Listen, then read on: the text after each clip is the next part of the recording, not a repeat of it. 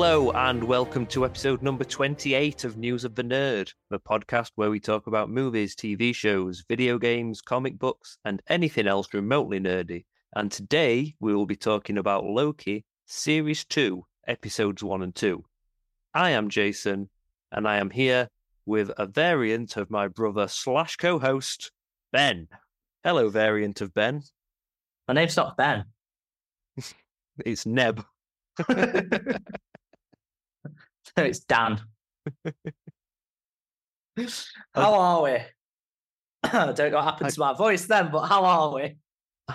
I'm good. I'm good. I'm glad we're finally getting to talk about this. So we we did mean to do you know an episode on Loki, uh, episode one, and then an episode on episode two. But then like something happened, my body got all distorted, and I time slipped, and and now it's now, and both episodes are out. So we're just going to have to combine them. We might have to time slip again, like after next week. Well, we'll see. We'll see what we can do. We'll uh, we'll do our best to keep them fairly regular and try and do an episode per episode. Give them lots of fiber. Give them lots of what? Fiber to keep them regular. Right. Okay. Okay. okay, but before we talk about Loki, there are a couple of bits of news that I want to touch on. Uh, the first one, I think this was just after we recorded last episode. We were talking about how the writers' strike has now come to an end. Uh, or well, last episode we were saying they were about to vote on whether to accept the deal, and we said that it was probably going to go through. They have now voted. That's gone through. Writers' strike officially over. Well done, all. Now we can get Hollywood back up and running. No, no, because the actors. because the actors' strike. Well, that's what we were saying. Like it's only a matter of time now. But now it sounds like talks have broken down Again, between SAG-AFTRA and the AMPTP. it's the AMPTP's fault, though, isn't it? Well, From what I can read, from yeah, from what I understand, they're being Um, dicks. well, it's it sounds like AMPTP, who I will just call the studios for ease. The studios thought like, there we go, we've got a deal that the writers were happy with. We will offer a very similar deal to the actors, and everyone's happy, and we can get back to work. And the actors union were like, no, we're not accepting that. So I think the studios feel like, well, the writers accepted this, so what? Why? Why is it not good enough for you? This is And completely different. that that's the understanding I have. It might be completely wrong, but yeah, I did just want to touch on that because we have been following these strikes uh, as they've been ongoing. There's a difference between using AI for writers and AI for actors. Yeah, A massive difference. there is there is a big difference there. I mean, obviously we we don't know the details of what was offered. But blame Hollywood. Yeah, Always blame Hollywood. yeah. I I think in in most cases, I tend to side with the the strikers over the people they're striking against. Um, what about when the nurses striked? th- then I was like, sided No, with the nurses. no, no, no, too far, too far. And when the doctors strike, I They side need with to the get back to work. And when the train drivers strike, I side with the train drivers. No, they all need to go back to work for less than minimum wage. because the the rhetoric that always comes up is, uh, you know, take the, the train drivers for example. People are like, but what about all the disruption it's going to cause? Like, okay, well, if they're that important that they can bring the country to a standstill, maybe let's pay them more. if that's Keep how important happy. they are, let's pay them more. Yeah, so that's very quickly wanted to mention that. The other thing that I think is quite a big thing that uh, we, we do need to touch on is Daredevil Born Again. Daredevil Born Again was filming before the strikes, wasn't it? This is one of the It- things that was brought to a halt because of the strikes, Yeah. and it's it's being completely overhauled. It seems like they're not happy with it. They'd apparently filmed like about half of this series, and it's an 18 episode series, so they had filmed a lot. They have Yeah. sunk a lot of money into this, and it sounds like they're pretty much going back to the drawing board with it, which is not a good sign. Okay. Or is it? Because they don't want to release something that's mediocre. Yeah, I mean, it's not a good sign with what they were working on. No, but they might have gone, right, this is not it, but now we know Yeah, what we need to do.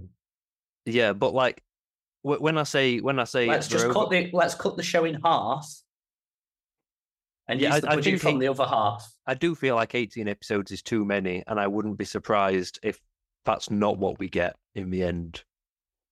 Um, I But- think between between ten and twelve for shows, because I've been feeling that a lot of these shows that come out like Ahsoka that rate episodes, it's too short.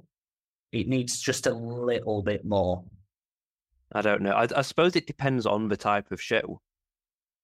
Because I feel like with She Hulk, when it had got that kind of sitcom vibe, that probably Yeah. could, and it was they were half hour episodes. You could have got 20 episodes out of that. Like Yeah. an, like an old season of Friends or something.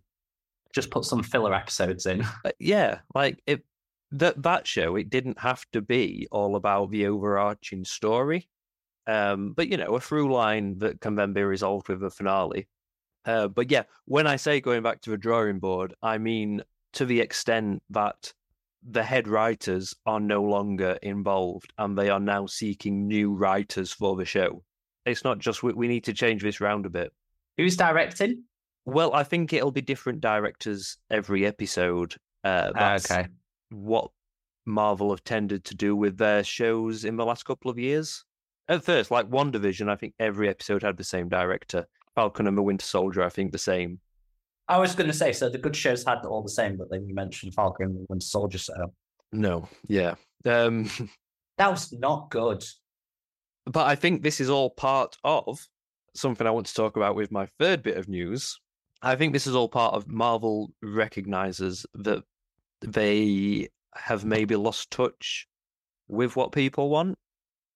And I think to an extent, I think Marvel got complacent. Yeah. And Marvel got overconfident after Endgame.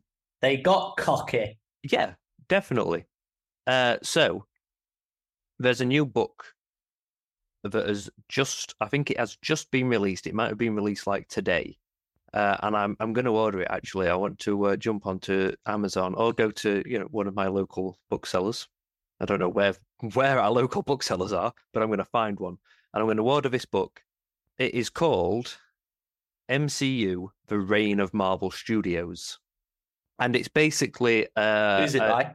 so uh, I think it's got a few authors have worked together on it, but what one of them is Joanna Robinson, and she has recently been on a podcast called The Watch. Um, so I'd I'd read this news uh, elsewhere online a couple of days ago, but The Watch does happen to be a podcast that I've listened to a few episodes of anyway. So I'm like, right, I'm going to listen to this one. So, in the writing of this book, she has interviewed a lot of people close to the development of uh, Marvel projects, and she's spoken to a lot of people who are insiders and in the know. And so, one of the hosts asked her, like, is, is Marvel aware of what's happening to its brand? Like, do do they know how they are now being perceived compared to pre Endgame? And she said, yeah, they are aware of what is happening to their brand. The really interesting nugget that she dropped, she says, My understanding, having talked to some people, is that Quantumania really shook them. And I, I'm sure Secret Invasion shook them further. But Quantumania really shook them because they felt like they had something good, because they all internally thought everyone's going to love this. Like they were really confident by the sounds of it in Quantumania's success. And they thought they understood what people want. And then they put it out and people didn't like it. I think that's that's made them think, oh shit, we don't we don't know what people want anymore. And they were saying on the podcast, like it's not the first thing that Marvel have put out that people haven't liked. And basically what Joanna was saying was that things they've put out in the past that people haven't liked, they've kind of had an idea before release, like, oh, this isn't this isn't as good as it should be. Like they knew with Falcon and Winter Soldier, this isn't up to the level it should be at. But that's not what anyone thought with Quantumania. They really thought they were going to have a massive hit on their hands. So I think maybe that that thinking is what's made them reevaluate Daredevil. And the the episode, the podcast episode, is really worth listening to. So it's called The Watch, and it, generally they they talk about TV uh, and films to an extent, but mostly TV. It's very American. They, I always kind of skip forward a bit at the beginning because they always always start talking about some American sport, of football or baseball or something or other, and I have to skip past something ball. Yeah, some some American sport that like nobody else in the rest of the world plays. But yeah, like I said, she she was such an interesting interview that you should definitely go and listen to that. After this, of course, don't don't stop our podcast to go and listen to that. But after you've listened to this podcast, go and listen to that one. Um, and yeah, I'm I'm definitely going to buy that book because it sounds like she had some really interesting access to people, uh, and she got to speak to a lot of people really close to the development of these films. One of the things that she was talking about, which I found really interesting, was you know how you say that like oh Marvel always has a plan and Marvel always knows where it's going. She was like it's They not it's Yeah. it's not like that. They they are really good at making it look like they had planned it all along. Uh, but apparently Thanos was all Joss Whedon. He thought like, wouldn't it be cool if we just hinted at Thanos at the end of Avengers? And so he put it in there.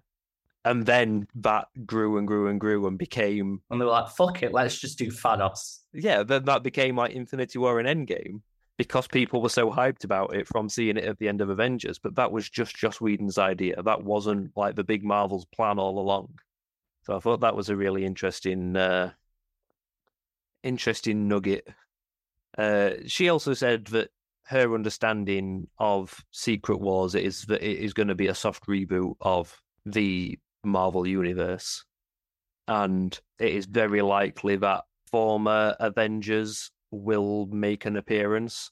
So, you know, maybe Iron Man comes back, maybe he's played by Robert Downey Jr., maybe he's not, but chances are some presumed dead or, you know, some dead or gone Avengers will come back in some form or another. Post Secret Wars, there's going to be a soft reboot to the universe, and they might have new actors playing Iron Man going forward and playing uh, T'Challa going forward. I actually have something on that in a way.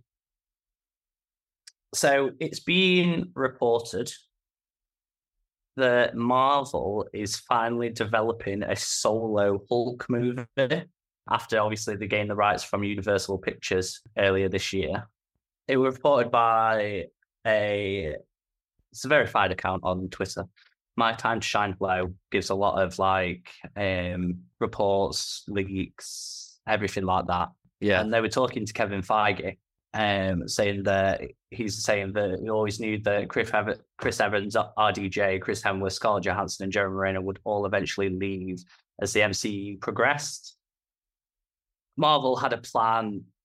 They're like, we know we're losing our varsity players. We know they're leaving, so they're se- seating in Paul Rudd, Benedict Cumberbatch. Um, they put in Chadwick Boseman in a really prominent, important place to put Brie Larson in. However, Mark Ruffalo's Bruce Banner is a bit of a different story. Kevin Feige was saying he's conscious of how the rights, the rights situation with Hulk always kept him as more of a supporting character rather than one of the mains. With everything Marvel has set up in She-Hulk and Captain America: Brave New World, um, there's definitely a plan in place for more Hulk in the MCU's future. I really hope so. But right now, I wouldn't take anything as written with the MCU, even the films that they've announced, because I I do think they're panicking. The Marvels now is, uh, according to boxofficepro.com, it is predictions, tracking yeah. for a for like a fifty to seventy five million dollar opening weekend, which is is just not up to the level. So Captain Marvel got 153 million dollar opening. And that's And- that's with people hating Brie Larson. Yeah. Like this, it is. Uh, I don't know if it's going to be a flop. So the domestic total uh, prediction is 121 to 189 million. Which is less than the budget. Yeah, so that's domestic. So that's um, USA only. So if you t- worldwide, you could probably say it'd be double that. But considering that Captain Marvel broke a Yeah. billion, for this not to make half a billion wa- is How often the predictions right? a big though? drop. Well, we'll see. We'll see. I, I I hope it does well, and I hope it's great. I think one of the things it's got going for it is its shorter run time. I do think people are fed up with watching like a two and a half to three hour Marvel film. I think it being an hour and a half might really help it, but we'll see. I'm still really looking forward to it. I think it looks great. I I think Iman Vellani is great as uh, Ms. Marvel. I really like Brie Larson as Captain Marvel. I'm not so bothered about Monica Rambeau, but I'm not going to see it for her. I'm going to see it for the other two. And I'm going to see it because it's a Marvel film, let's be honest. Well, yeah. And I'm going to see it because we need to talk about it on this podcast. That's the only reason we do anything is- anymore. I'd be going to see it anyway. I'm forced into things. I've got some more. Uh, I'll do my my Marvel kind of stuff first. Deadpool three, the release date will not be pushed back. When's when's it? May third, twenty twenty four. So this is one that has been on pause due to the actors' strikes, but they Yeah. are not pushing that date back. We'll see. Because they might not have a choice. So this this was this was from Because- a few days ago. Uh, If it's if it's true what you said, that the only recording session they've had is that one that we've seen pictures from, it's going to be a really short film. have you seen any other shots? No, but you know what? We'd still go and watch Yep. Just for that one scene of them walking in a quarry. Yeah. And the only reason that was filmed is filmed is because that was in the UK. Um, other little bit of news I've got is um, so Disney execs are apparently pushing Bob Iger to consider buying EA.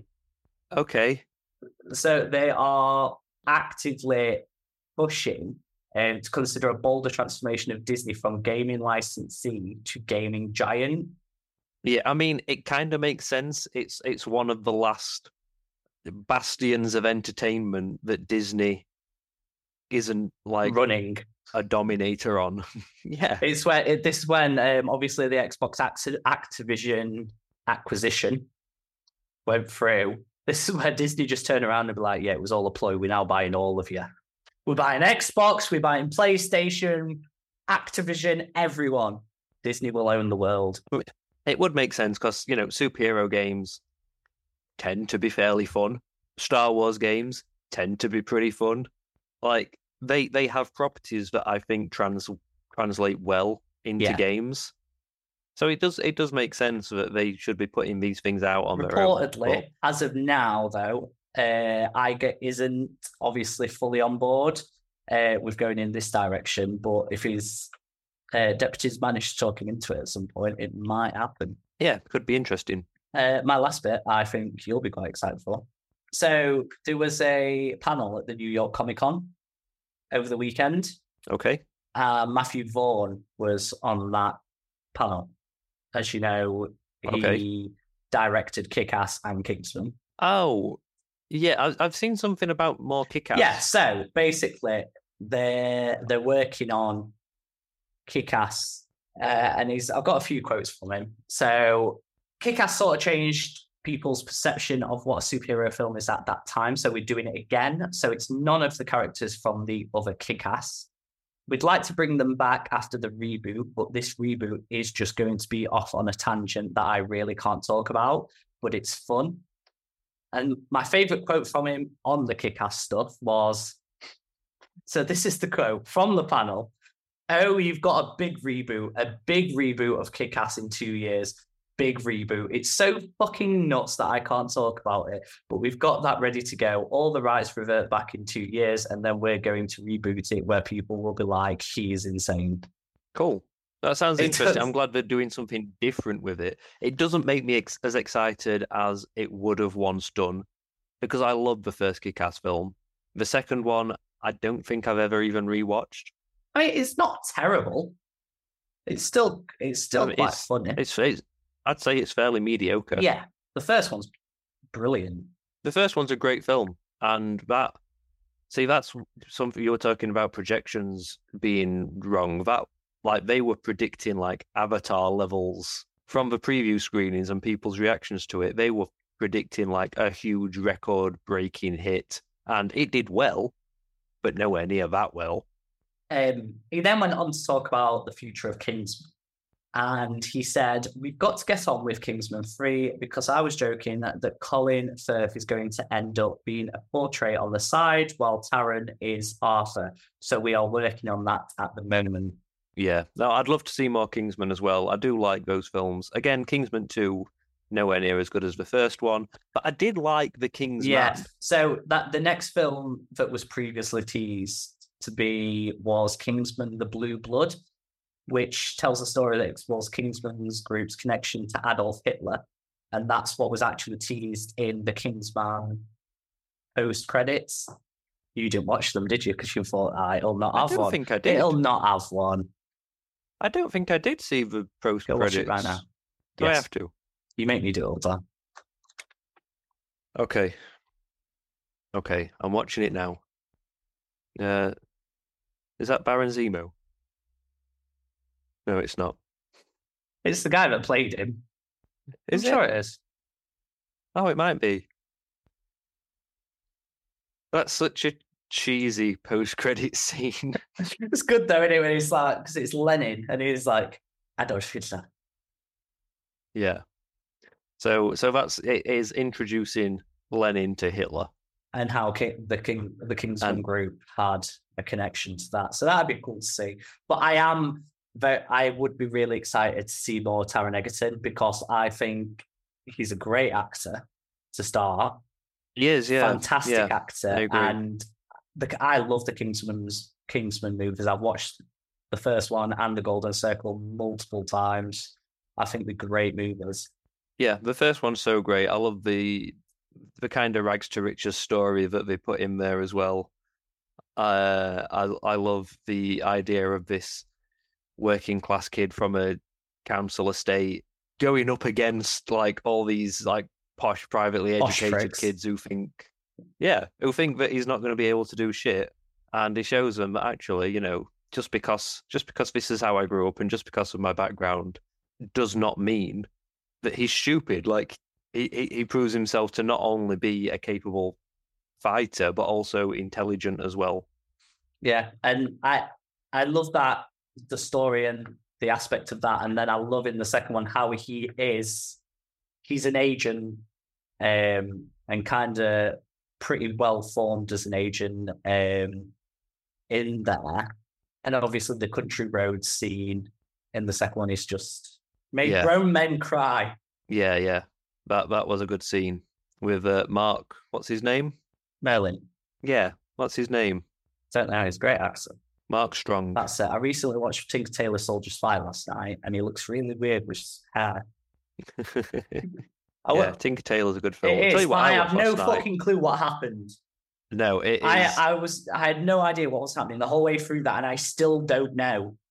It is a it is a pretty convoluted uh, like spy espionage It, it's really good, thriller. It is. It is. but it's just like Uh, it's not what I was expecting.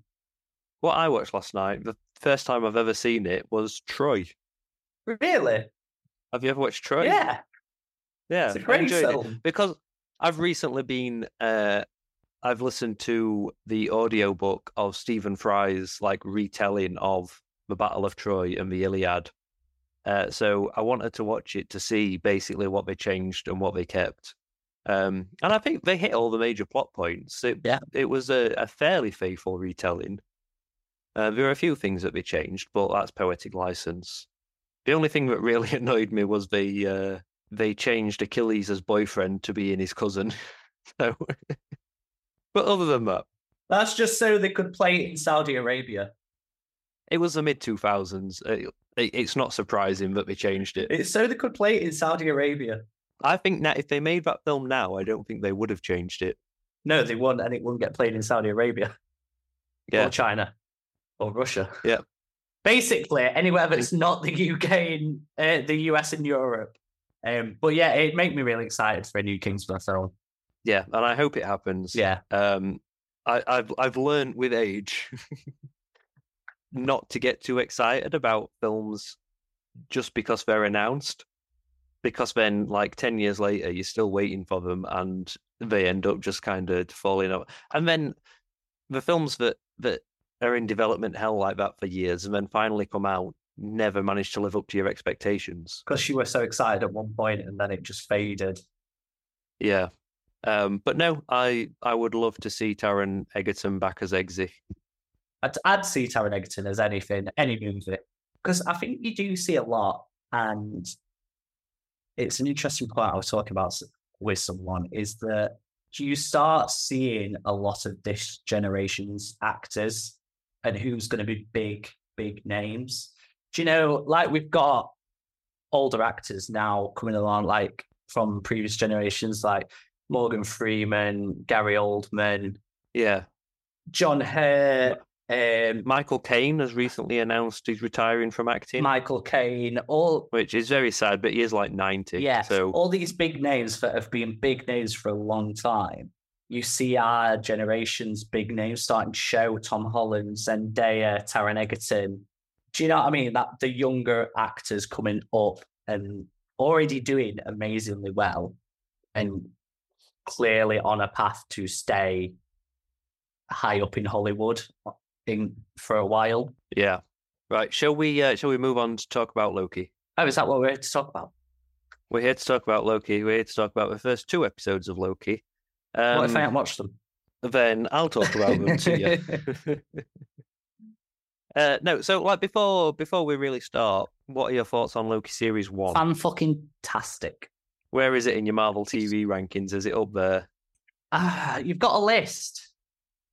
Did you not? you, Yeah, wrote, no, you you- wrote it down, and I can't remember. Did I put it at three? I can't Because I said the Marvel, uh, Miss Marvel were probably my favorite. Yeah, I know. I know we have talked about it before. It's definitely. I think it's definitely my top four. I can't remember where I put it. I think I put it about three because I think I said Miss Marvel, WandaVision, Loki, and then She Hulk. I think somewhere Yeah. along there. So yeah, it's definitely it's definitely up there. Yeah, I think so. At the time, I remember enjoying it for the most part, week by week. There are some things that annoyed me about it, and that's that things like they never really explained where variants come from. Like, what is it that creates these points where time splits off? Obviously, with Loki, it's time travel, but that can't have happened for every uh, like diversion. So it's just like Things a point where all of a sudden happened. a new a new timeline is created.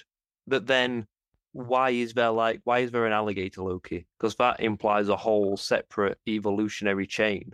So why was that not called like a million years ago? Why why did alligator Loki ever manage to exist? There just there seems to be some some timelines where it took you know years and years and can be decades and in that case millennia before it's been called and in other timelines like the the divergence happens and they're straight in there and it's called like what happened with with this version of loki so i never i never quite understood that and what a variant is um and I also I, I I know some people loved it and some people hated it, but I had big issues with the series finale because I, I like I know what they were trying to do. Obviously, they're trying to set up Kang as the next big bad, and that might work in the overall tapestry of this interconnected story they're trying to tell, but it does not work if you if you take that TV show on its own, it does not work as the finale of a TV show. And even though it needs to fit into the overall story, I feel like the TV show still needs to work in its own right. I think it fits And it more when- now. No, no, I, I disagree because, like I said, the so so the the question all through series one of Loki basically was who is running the TVA, And then when it gets to the final episode and the answer is this new character who you've never seen before, that feels like bad writing to me.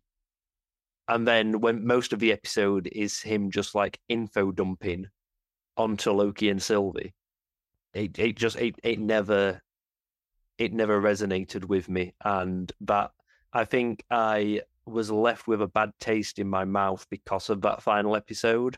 But if I if I go back and think about it, there were a lot of earlier episodes that I did really like. I think that that Leicester episode, I think, did in a way resonate with me, mainly because of at that point in time, Jonathan Majors' performance. Is all I'm going to talk about. That point, that performance, that singular performance, not him, not anything like that his performance in that and his way of monologuing and the way he spoke and changed different aspects of the way he spoke throughout that monologue, I think was a fantastic monologue conversation. Yeah. I think there are a lot of issues in that last episode. I think seeing seeing Rich, Richard E. Grant um, in those final few episodes as that Loki was fantastic. The last episode was purely set inside that mansion house, wasn't it? I believe. Yeah, yeah. But the only thing I can remember from that episode really is that monologue, which not for bad reasons, but just I think it was a great monologue. Yeah, like I said, to, to me, it was just a, a poor way of introducing the character. Um, I don't know if they couldn't have really seeded him earlier on because everyone already knew that Jonathan Majors was playing Kang. Maybe they could have had a different character turn out to have been Kang in disguise all along, and that would have been a better way to do it. They could have, you know, hinted towards that maybe. But yeah, just introducing a new character for the final episode and going, "It was me all along." You're like, "Who the fuck are you, and why should I care?" Yeah. For for for for this show, I, I I know why I'm meant to care for the Marvel universe, but for this show and for that series of that show, why why am I meant to be interested that it was you all along? Um, and then oh, so so these first two episodes of season two, for me, is a tale of two halves. I I really I really loved the first episode of this new season, and my plan was to start if we were talking about just that episode to start by saying like look marvel is back and we can all be excited about marvel again and it is good again and let's all rejoice and they can still make good tv and then episode two fell a bit flat with me. There are there are stuff stuff i like about it um but yeah we'll we'll get into into more detail. So talking about episode one specifically they've done a big retcon on the ending of series one, haven't they? Like that that was not the plan that he was in the past. I don't know. They've, was it? Surely not. But it was it was definitely meant to be. It was hinted at. Kang has been killed and that has ripple effects and now the TVA is changed and he's basically on a new timeline. And I think they've had to change that because they wanted Loki and Mobius to be together again, and and they couldn't go through all the getting to know each other a bit again because that would have been tedious. We've already seen that, so they came up with a way to make it so that they they can easily get back to the status quo. Which by the end of episode one, they are. They're back on the status quo. Loki's no longer time slipping, and uh, him, him and Mobius are working together again. And and I'm not saying that's a bad thing. I don't know. I enjoyed how they did it. I can't see how that wasn't the, the episode one wasn't the plan with how much of a work of art episode one was. Do you know what I mean? no, I... Episode one, I can't think of anything bad to say. Really? Um, no, I think I think I like pretty much everything in there. I'm sure that, that there will be something. There, there'll, there'll be little little things that are insignificant that we literally just don't care about because of the the rest of it. Like it yeah. is just how a yeah. first episode should be. Yeah, so you know, some something that I am interested in is like A robberus. the the T the TVA as mostly it, it, it seems to be like a building. But then like when you see out the window and Loki ends up in like that taxi from uh, it is like a uh, city. Fifth Element. Uh, yeah, like what what is all that that's going on out there? Like, is there just people out there living their lives Well, I, on I, like I, Planet TVA? I, Like, what? I assume that they go to sleep. I don't know. It's just like that. There I know the time works to this differently. than we've seen. Yeah, Time works differently, apparently. but maybe they go to sleep like once every 12 weeks. I don't know. It's just like that. There's there's so much crazy Well, like future cityness happening out you there. don't see your wife for 12 weeks at a time. Uh, as the only one of us who's married, no comment. and it's a good job she doesn't listen to the podcast, not to Yeah. him. But I mean, That's it. I'm I'm doing some of that classic "I hate my wife" humor. it's not humor. But those stand-ups you see from the eighties where they just come out and like, "My wife's a bitch." That's hilarious. Everyone hates their wives. yeah, I don't understand that. No, I married my wife be- not because I hate her. So um, I'm going to start with so something I really like about episode one is how painful the time slipping looks. Have you seen the clip of how that was filmed? I haven't, but I've heard about it. it's it. fucking So it- brilliant. is it just like Tom Hiddleston like gurning and no, being in different positions, and then they just like merged it all into one? no. he thrashes about like a lunatic, Yeah, and, and then they like then they just like they blur it at like yeah, as he does it. Yeah, if you've not seen the video of how that was filmed, you should go watch it because it is quite funny. yeah. I will. Uh, I will look that up. It does look so painful though. It literally looks like his cells are being ripped apart. Yeah, It sounds painful as well because he's screaming. And if, every time he time slips, he's just there, like you can just see on his face, he's just like, fuck me. fuck my. And like it was just great seeing seeing those two back together again. I think I just really enjoy. I, I enjoy their relationship, and I, I believe the the bromance there. One thing I really liked was the confusion of Morbius. Mobius, That's what I said. not Morbius. He's not. He's not the living vampire. Mo- Mobius. Yes. Is it not a Mobius loop, or is it a Mo- uh, No, it's Mobius. Mobius loop? Okay, try that again. Mobius I try that again. Um, yeah, one thing I love is the confusion on Mobius. Every time Loki time slips, like he's just there, like, what the fuck is happening? But will someone just Yeah. tell me what's going on? But I think Sh- sh- standout character does have to be horrible. uh, Rob or Ross. Ah, Robbo Ross. Yeah. Little Red Dwarf reference there for uh, Anyone, Anyone any- anyone with taste? Series uh, series seven episode of Red Dwarf. Well, what episode number? oh, what would it have been? It would have been episode. I believe it's episode three of series seven. And that's how much of a nerd he is. No, because it starts with Tikka to Ride. Uh, then the second episode is Stoke Me a Clipper, where Rimmer leaves. So then, uh, uh, Ouroboros is the episode that introduces Kochanski as his replacement. So I think that's episode three. You just proved my point. Sorry. You're just proving my point.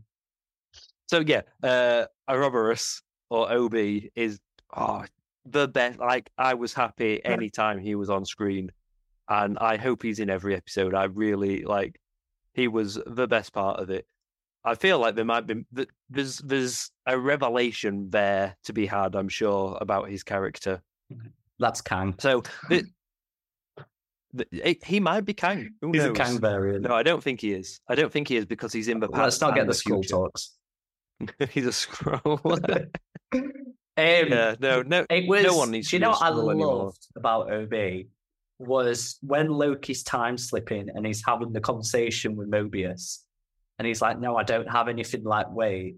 Yeah, Because Loki's just told him in in the past, he suddenly now knows, and I just that concept Yeah. was brilliant. It's when when Mobius uh, says to him, like, "Could it be that you're being told in the past, so now you're just remembering it in the present?" And he goes, "Oh, that makes sense." And I'm watching it like, "No, it doesn't. It makes no sense, but I love it anyway." You can sell it. Uh, uh, Huy Quan Yeah. is the actor. Do you know what? He's a fantastic actor. We I feel like we've been missing out on him for so many years because he was obviously short round from Indiana Yeah. Jones and then just disappeared for years.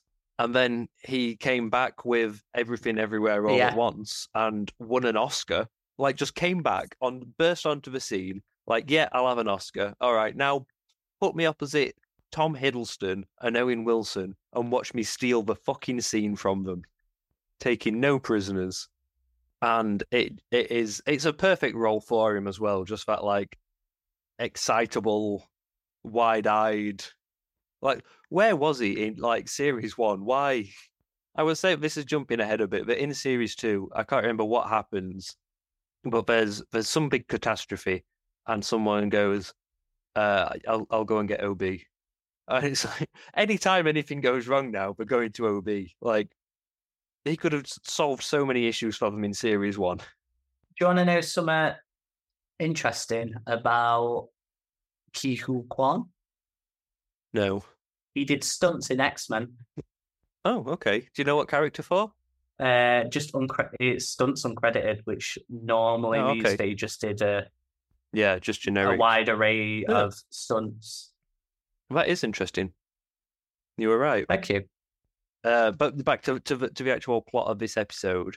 So the the implication here is that Kang used to be open about running the TVA, and then at some point hid behind the idea of the timekeepers, and and wiped everyone's memories. Apart from Renfield, I assume. But uh, so I've got two questions. One is why, because I never understood why the timekeepers charade was important. What does it matter if people think that these three uh, aliens are running the TVA, or if people know that Kang's running the TVA? Do we think what does it matter? it was because of the whole? Do you know he said it was the whole? Um, he kind of have a, had a war with his own variants. yeah. So do you think he was? hiding? Do you think it was his way of hiding? Yeah, that's Yeah. what I think. Possibly. The other question is so that mural that uh, Loki sees and then reveals in the future Great effect. has has five faces of Kang on it. Is that five of the same Kang, or does that imply that this was being run by the Council of Kangs That's what I assumed. The Council of Kangs. I saw and that. not just one Kang? So and maybe that's how the war broke out. He had that conversation with Renfield, saying like, "I want you to help me, Renslayer. Renslayer." I keep saying Renfield. Yeah, Nicholas Hoult. Yeah, uh, Renslayer. I reckon he had that conversation like, "I need, to, we need to get rid of him, but you're going to help me." then Yeah, so, go so maybe the council were running it. He overthrew them, and then hid behind the Because he did for that seem reason. like a more moral version of Kang, I would say. I mean, I don't know. The TVA itself is pretty messed up, as you know, a a lot of the timekeepers are now realizing. Like when they were wiping timelines, each every timeline is. It might only be like Billions one of people. small divergent that's happened, but it's an entire universe every time. They are killing an entire universe every time. Like that is way beyond even Thanos's levels of genocide. Like it is billions of billions, it is trillions that the TVA has wiped out over its history. But I mean, like in re- I mean, in retrospect to the other Kangs, he seems a more friendlier Kang. Yeah, but it, was he doing it for selfish reasons? Was he doing it to protect himself from other versions of himself? I'm assuming that's what we're going to find out. I assume at some point in this we are going to get a version of Kang, unless they Yeah. had to take that out due to Yeah. other reasons. No, so there was a post-credit scene, I think, in series one, which was them in the past on Earth, uh, watching Victor Timely, who is a a variant of Kang. So they are they're definitely getting to Victor Timely. And Jonathan Majors has already filmed series two of Loki, um, which you know we, we've spoke about Jonathan Majors at length before, so I don't want to get into it in detail here. But like I do have reservations about this show for the same reasons that I did watching The Flash. The main difference for me here is that since the allegations came out about Jonathan Majors, they haven't filmed anything new with him, but they are still showing things that they'd already filmed. I thought, Um, I thought you were going to say they're unproven allegations at this point. They are allegations, whereas the other person, Well, they yeah. straight up proven. The allegations got the allegations got launched against that person, and they went and did more stuff. yeah, And that Yeah, that was and- my issue, like more than anything. Do you know what I mean? yeah. But yeah, like I said, I, I don't want to get into that in detail here, but I, I think it is worth pointing out that, uh, yeah, I, I, do feel like there's differences between this and the Ezra Miller uh, case, the Ezra Miller situation. But uh, yeah, so so Kang is going to be in this season. We know that. It'd be a shame if they do have to change who Kang is, because I think Jonathan Majors is a fucking fantastic actor. I don't think anyone's questioning his acting ability. No, but no, I know, but it would be a shame because I feel like he fits Kang so well. It would be a shame if the allegations are true, but if the allegations are true, then dropping him would be the right thing to do. Yeah. So my other question is when Loki time slips back 400 years and talks to OB, why can he remember that in the future? Because everyone else has had their memories wiped in that time. Why hasn't he? Because he, And that feels like that. because he's been down there on his own. He said no one has visited him Yeah. ever. So that what? So has he just been overlooked when Kang's Maybe. been wiping memories, or is there is there another reason? Were the memories wiped But- before Loki got there? Because if you remember, Their their memories have been wiped between between those two time periods. Are you So time slips back. Yeah, because no one remembers him. No one remembers that he was there 400 years ago, apart from OB. yeah, no, but what I'm saying is, OB said Mo- Mobius was the last person to visit him, Yeah, and then it was Loki was the last person. right.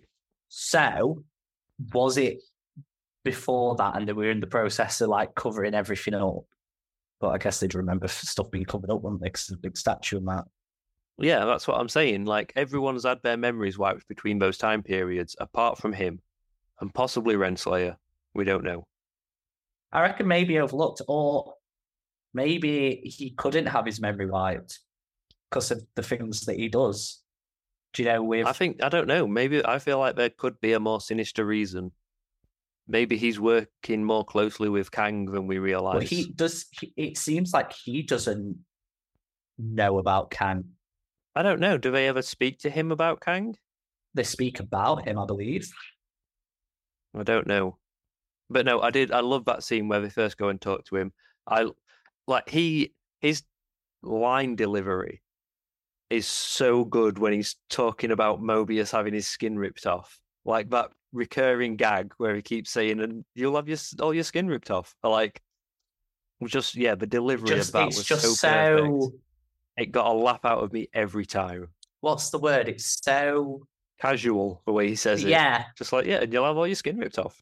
I am glad they seem to be making B11 a a bigger character because she she was really good in series one. So she seems to be uh, a much more integral part of the cast this time. B fifteen. Is it B15? Yeah. BB8. Star Wars. Yeah, well done. I thought the the the visual gag of Owen Wilson in that great big suit, uh, that space suit, and OB just like patching it over with a bit of gaffer tape so it's fine. I thought that and just seeing it, seeing him like lumbering around like the Michelin Man was was really funny to me. Oh, okay. I've I've got a question for you. So Loki time slips into the future. Yeah. And the TVA is destroyed. Who's it's the woman in the elevator? Well, that was Sylvie. Yeah.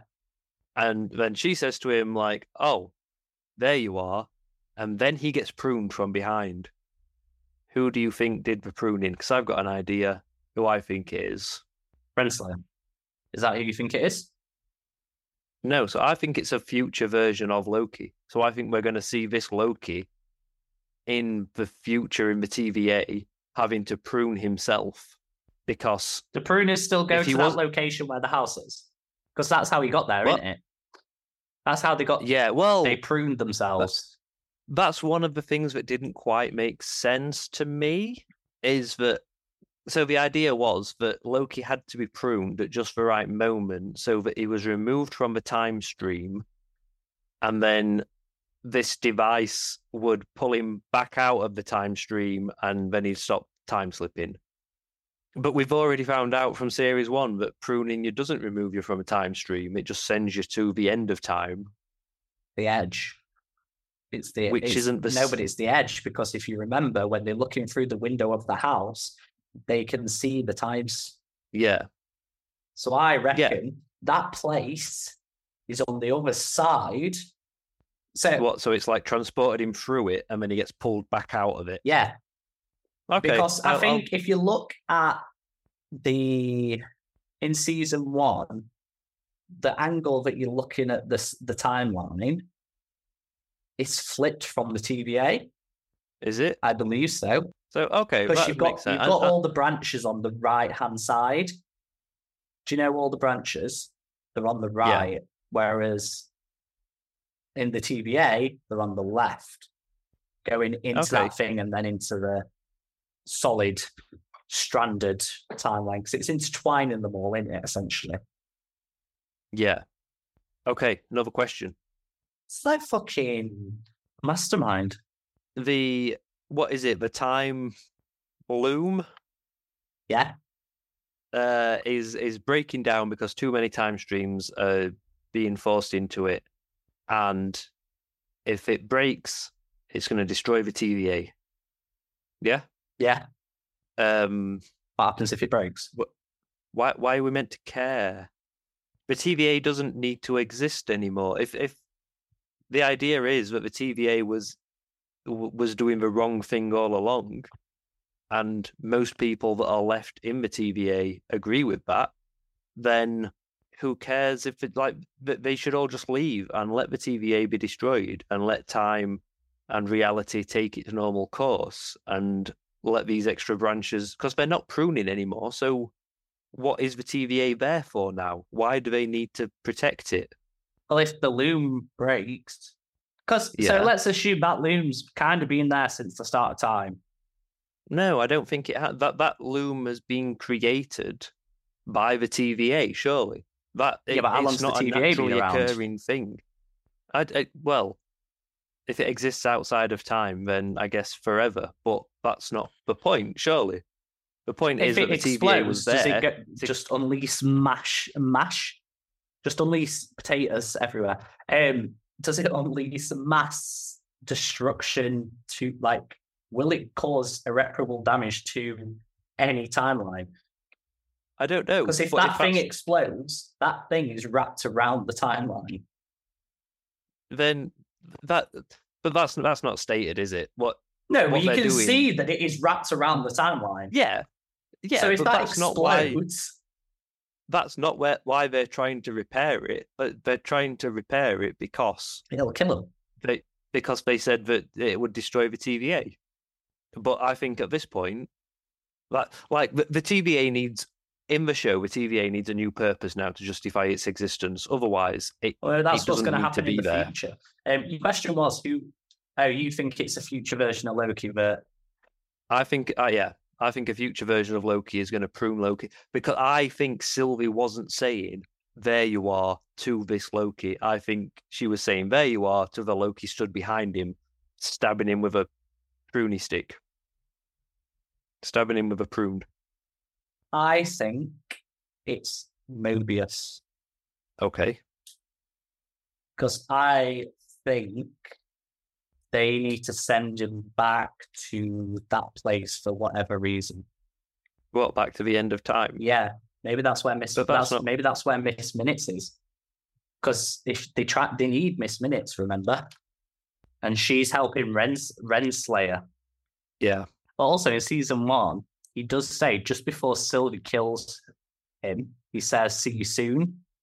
But obviously, we're at the start of the series. There's so much that could happen. Obviously, Victor Timely, I'm guessing Yeah. he's going. That scene is going to be in this season. Yeah. And like, I think that is going to be the version of Kang of the, this season. I don't think we're going to get lots and lots of versions. No, I do. I think there's going to be a few, uh, two or three. Well, we'll see. Time will tell. Okay, we can talk about how great episode one is for a while. Episode two. Episode two, yeah, I I felt differently about episode two. One thing I want to say about episode two is it is so refreshing to see Loki using his powers for once. Yes, yes, definitely. Like you're a god of mischief that has these powers. You can fire green shit at people. You can duplicate yourself. You can make illusions, and all of this. Why would you not use it? Yeah, So it was really refreshing to actually see him being Loki. and it's not something you would forget about. But it's not like he's suddenly gained these powers and like, oh yeah, I forgot I could do that. Like this is something that he Has been doing since he was a has child. always been able to do for as long as he's been alive, which I'm assuming is like a thousand years or something. Uh, you know, he is the Loki of Norse mythology. Um, yeah, So I, I, So- I found it really refreshing to see actually seeing him use it. but to me, I spent most of episode two really confused about like who the fuck is this Brad guy? Is he someone that we're meant to know? Right. Is he someone that has ever been in this show before? Oh, Am I meant to care about him?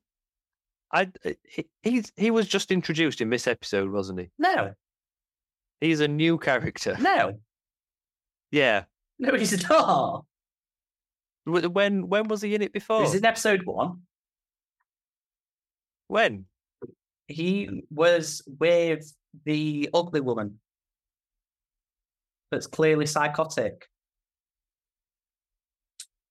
When he eradicates the wall in when they're Yeah. talking, you've got the small woman, Yeah.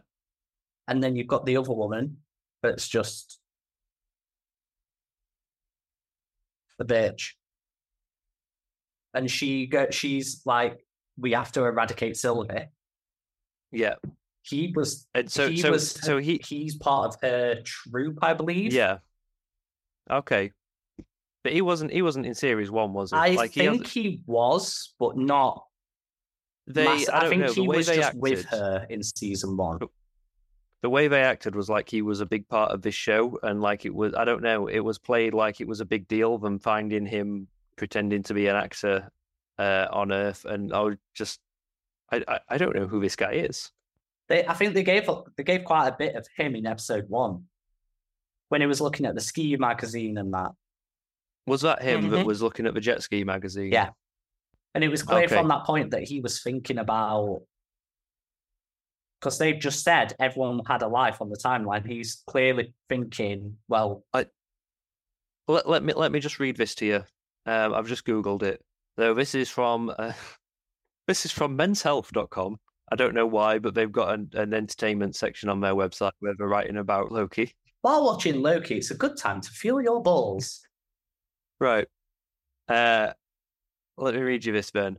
While much of Loki Series 2 premiere puts the spotlight on. Oh, okay, so the Series 2 premiere. While much of Loki Series 2 premiere put the spotlight on Ke Huy Quan's new TVA tech expert, Ouroboros, we also briefly met a much more brutal and We only less went by the intelligent character of. Hunter X5.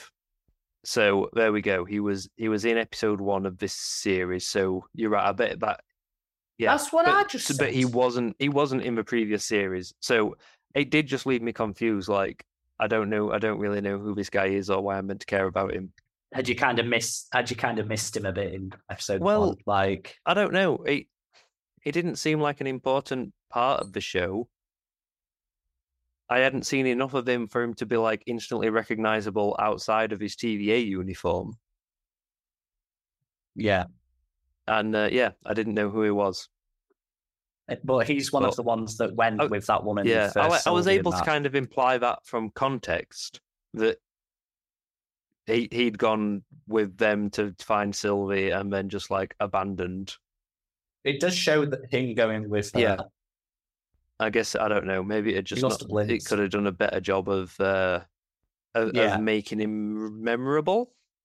yeah. But but No, episode one, to be fair, was doing a lot of heavy lifting, uh, getting them back to the status quo, like I said earlier. My question: Why the fuck has Sylvie chose to work at McDonald's? Well, you see that? Did you see the? There was a post-credit scene in episode one. Yeah, where she Yeah. comes. Uh, she wants. yeah, so she, she goes to. McDonald's in the eighties and kind of looks around and just in yeah, Oklahoma. and just sees it as a simple, happy, peaceful place to settle down, I guess. Because up until then, she has only ever lived in disasters. on the run. Because she used to hide out Yeah. in disaster zones at like planetary destructions and things. So I think she gets there, looks around, and like, this is nice. This is this is normality. This is what I want my life to be. Um, and so she decides she wants to try everything. So I guess she has a Big Mac and a, a McFlurry. We didn't have McFlurries in eighties. Um, and uh, then goes, yeah, I'll I'll work here. Do you think she's still in love with Loki, or do you think him? He didn't really do anything wrong to her. He was just trying to get him to see his point of view on the whole not killing I think Kang. I think her issue is that he tried to stand in the way of what has been her life's ambition. Yeah. Because she's she's clearly angry because he says, I'm sure you're the last person I want to see. And she's Yes. like, correct. very, very coldly, just like, yeah. But do you think she's still because they at the end of season one, they were clearly in love with each other. Yeah, and so I I, I think And even more Mobius says it's it's uh, com- it's complicated when you're in, essentially in a relationship with Yeah. yourself. uh, yeah, I think I think that doesn't just go away. So yeah, I think she probably is, but she can still be furious with him at the same time. Yeah, and I'm I'm sure. Uh, wait, in how most relationships work anyway. but I- I'm sure that will develop over the course of this season. I do hope so because I think that was kind of one of the, and I think when we did a review of season one, we we both pointed out how well that was done and how nice that was. It does just seem like the their relationship. it seems like the most Loki thing possible to fall Yeah. in love with a version of himself. Uh, but I think it it develops. It was one of the things that develops them both massively in season one. Yeah, is their relationship. So it would be nice that that's not just kind of forgotten about in a way. yeah.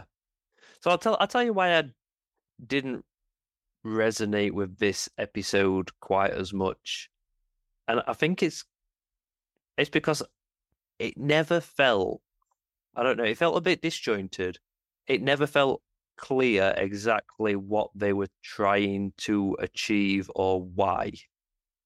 Um. So the, the, the They were trying to find Sylvie. they're trying to find Sylvie to find out what happens to the TVA in the future, but she doesn't know because that's not happened yet. And again, like I said, why should I care if the TVA is destroyed in the future? Because it probably should be destroyed anyway. I think the TVA needs to needs to pivot into being an anti-Kang organization. So they're going to allow timelines. isn't that essentially what they're doing though? They're trying to save the timelines now. Yeah, but they're trying to save the timelines from other TVA agents.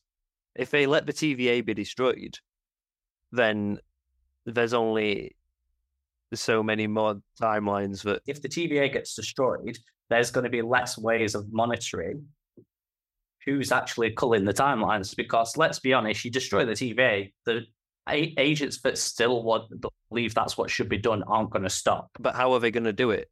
Because the TVA is where all the equipment is, surely.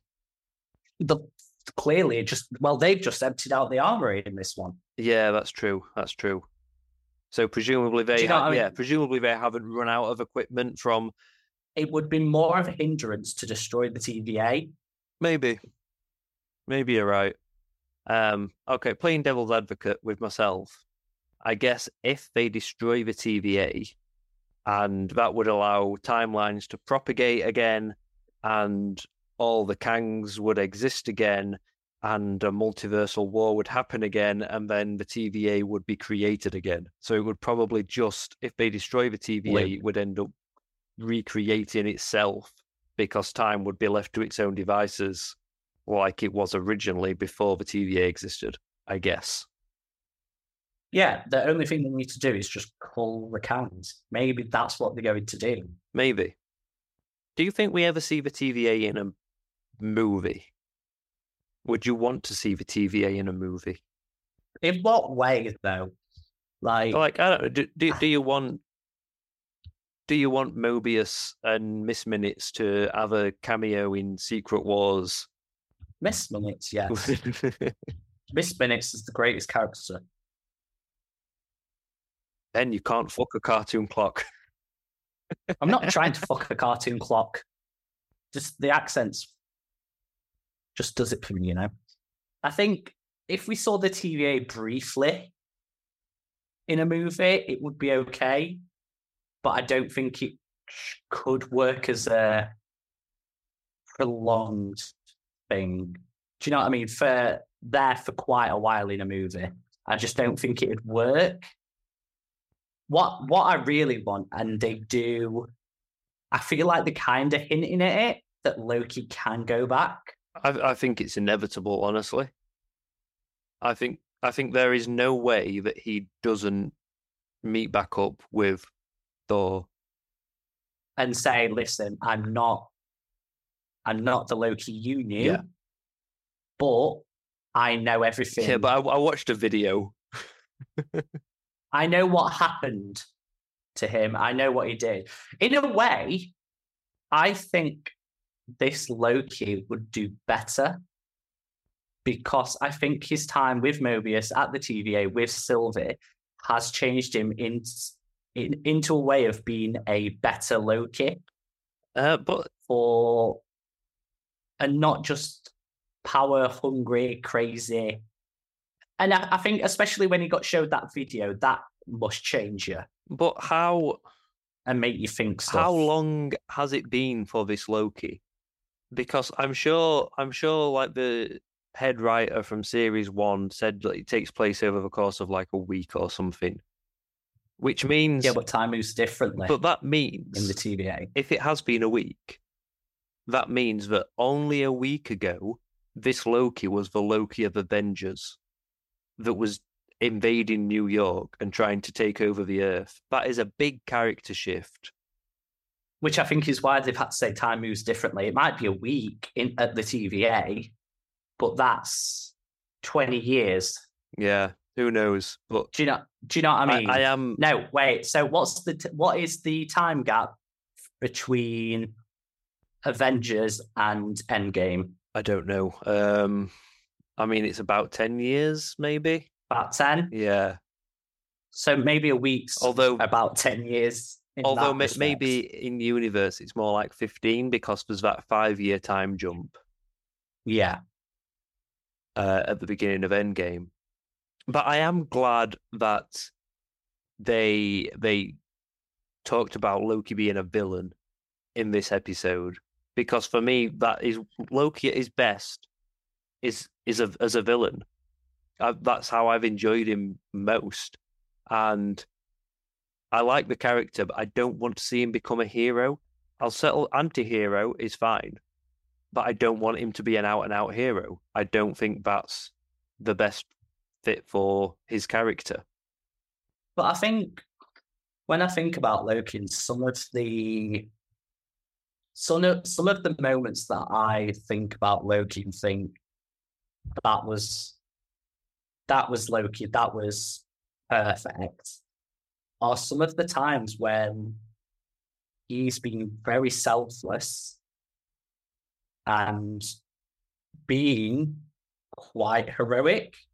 I can only really think of one time he was selfless and heroic in the movies, and that was when he died. A- any other time, even Uh, if he wasn't being like fully villainous, Dark Dark World. he was acting in his own interest. yeah, there's there's sometimes he was selfless, but in her I, I think most of the time it was directed to Thor because he he he he loves Thor as his brother. He can't turn that off. And everything to do with his mother, I love how they brought up his mother in episode two. Yeah. Because that is a big part of who he is. And there's a lot of hurt in him. And I think they say that in the movies, like you have the opportunity, like to make your own fate, sort of thing. But like in Dark World, when he stabs, air quotes there for people that can't see me, Thor with a, it's one of his daggers, but it's not really a dagger, isn't it? Yeah, To to obviously help him is in Ragnarok when he comes to save help save everyone. but is he not just doing that so that he can escape? And, and also in, always- in Dark World, um, he uses that opportunity to fake his own death and then take over Asgard. Yeah, which is why I'm saying uh, what I'm kind of saying is he's always been an anti-hero for the most part. Obviously, there are big times like the Avengers movie, he's just an outright villain.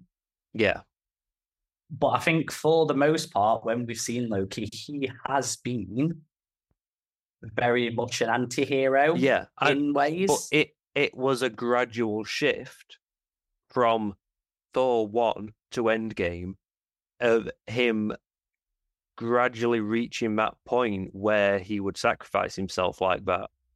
And this hasn't been. This has been Avengers attacking New York. TVA, a couple of episodes in, is on the side of good. Yeah, which is why I'm saying they should. They must be. It must be longer than a week for him. But I, I think they are. I think they are playing with that in this season. So, like I said, uh, X X five Brad has that big speech to him about how he's a villain, and then he does basically like you know he might not cause any lasting physical injury, but he does basically torture Brad after that. which Mobius agreed with. Moby, yeah, I know, but I'm I'm just saying like that. Well, it, it was kind of Mobius's idea, but if you notice when Brad was coaxing Loki, Loki had every opportunity to just flip that switch. oh yeah, and he chose not to. Yeah, I, I don't think Mo.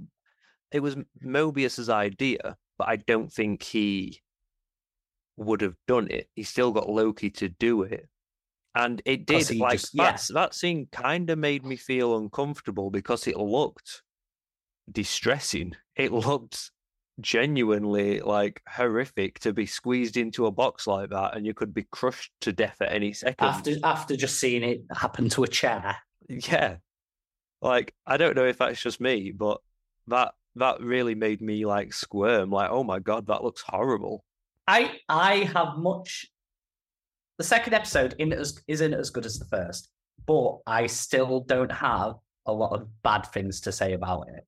No, I, I think when when you look at bits individually, uh, th- th- there's there, there is a lot there to like. But it was just when watching the episode, it just felt a bit disjointed.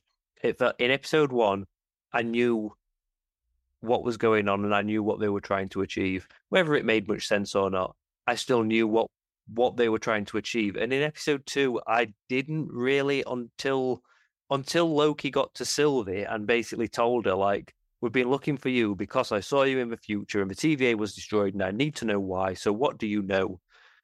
And I'm like, "Oh, that is that why they've been trying to find Sylvie then?" Okay. It's not the whole reason, though, is it? He Well, wants yeah. to find her as well. But I think, I think it's inevitable to have the odd, slightly disjointed episode. No matter what series you're watching, You know what? there's always going to be those that are slightly disjointed because they need things setting up. They need things put in, in there to progress. And they need things in there that make no sense to then later reveal things about. Do you know what I mean? I know, but if uh, if our job as podcasters is reviewing this episode, we can't just go, "Well, it wasn't as good," but oh well, that's going to happen. Um, but also, I agree with you in certain, like in a longer show, in something like uh, off the top of my head because I've been watching it in something like Stargate. You have like a bad episode, and it's like, oh well, it doesn't really matter because there's 20 episodes this series in a show like this that is meant to be like prestige TV where, and you're only getting six episodes in a season, I don't think it is as forgivable to have a bad episode because that's a six of the show. I don't know if this is six episodes this uh, this show by the way, but I think generally that's been the length of the Marvel shows, and that was the length of series one. But I will say this: better than Secret Invasion. It's not really hard, though, is it? the best thing about Secret Invasion was our, t- our podcast. Yeah. Thank you to all our listener. Cheers, Ben. Um, but if if you do think back to the beginning of Secret Invasion, we were fairly cautiously optimistic about it. Like episode one, I think we both kind of enjoyed and wanted to see where it went, and it only Yeah. went like downhill from there.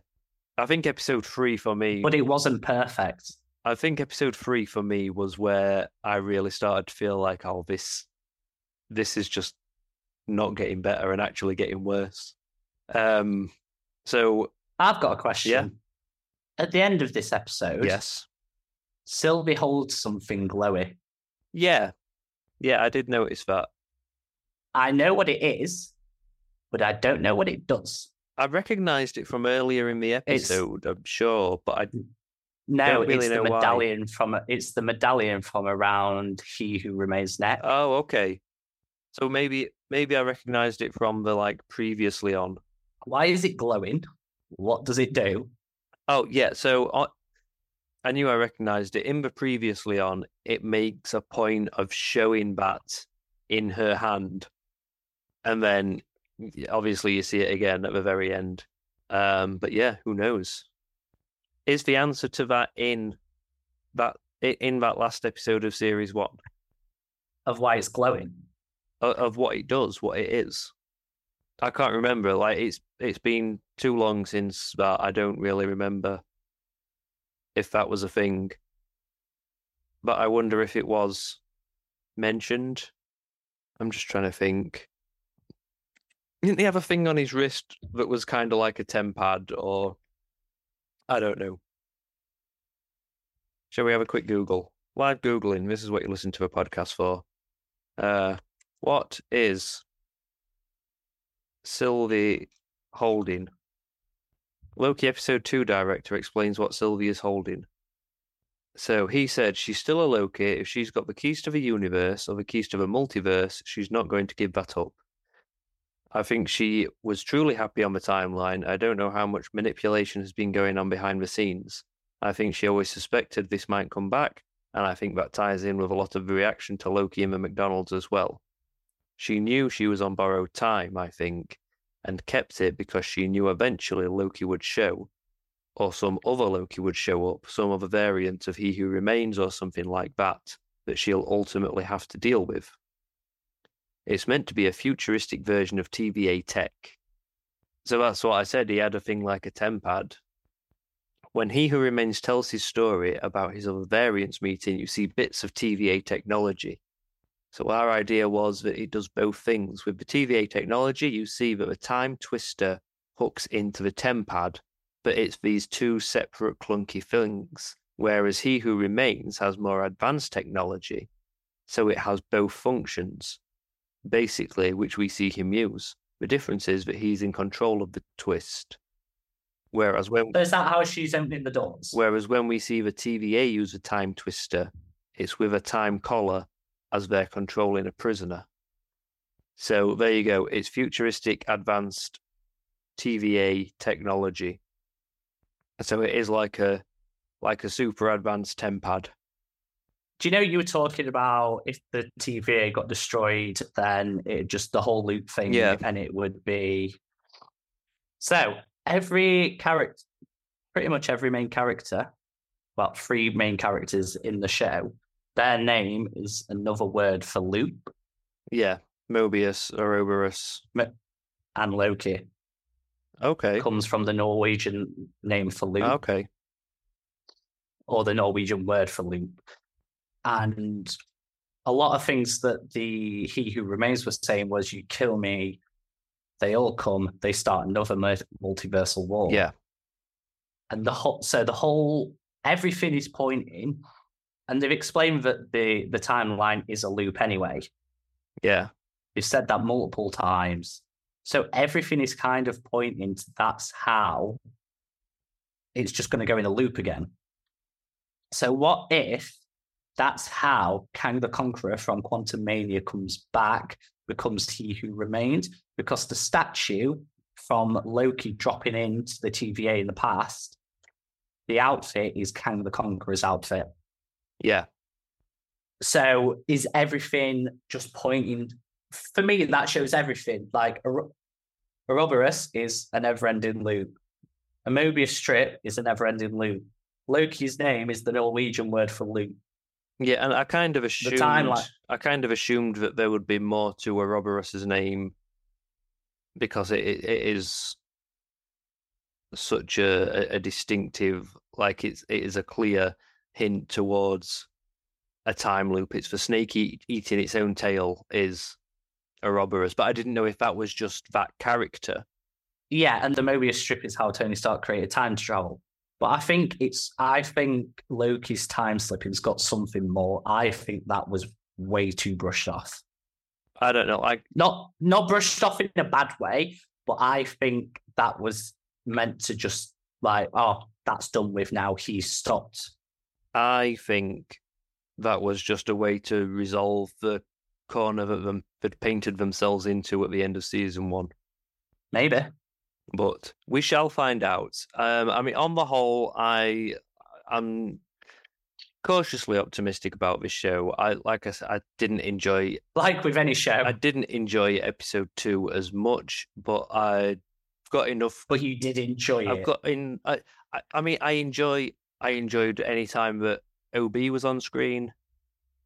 I enjoy any time that uh, Loki and Mobius are talking to each other because they've just got great chemistry. So as as long as it's got those things, I'm still going to have a good time with it. yeah. Uh, and I I enjoyed episode one so much. I'd got so much goodwill from that that I'm a bit more willing to forgive episode two. Um, I just hope I hope the quality doesn't stay at episode two level because then I will be disappointed in the show. But if it's somewhere between the two, then I'll be happy. Yeah, me too. I, I am, I am again, as you said, cautiously optimistic. I think, especially after episode one and how that's that was, that's kind of set the tone. Yeah, So as you said, if they keep it somewhere along there, it's gonna be one of the better Marvel shows. fingers crossed. Okay, well, I think that about wraps it up for this episode. We'll be back next week to talk about episode three. Thank you very much for listening. Uh, if you'd like to get in touch with us and give us your thoughts on these first two episodes of Loki, you can email us on notnpod at gmail.com or you can message us on Twitter at News of the Nerd. If you'd like to help support the podcast, uh, the most useful things that you can do is subscribe to us on your podcast app of choice. Give us a rating, uh, especially on iTunes, because iTunes ratings really help you uh, climb those ranking leaderboards. And tell your friends, tell your family, tell anyone who you think would be interested. Tell anyone who you know who's watching Loki series two, uh, and has a bit of time on their hands to listen to two Northerners talk about what they think about it. Wait a minute, why is anyone going to listen to this? Just now rethinking our whole lives. Maybe we should change accents. No, I, I don't think that's the issue. All right, so that is it from me. See you soon. Bye.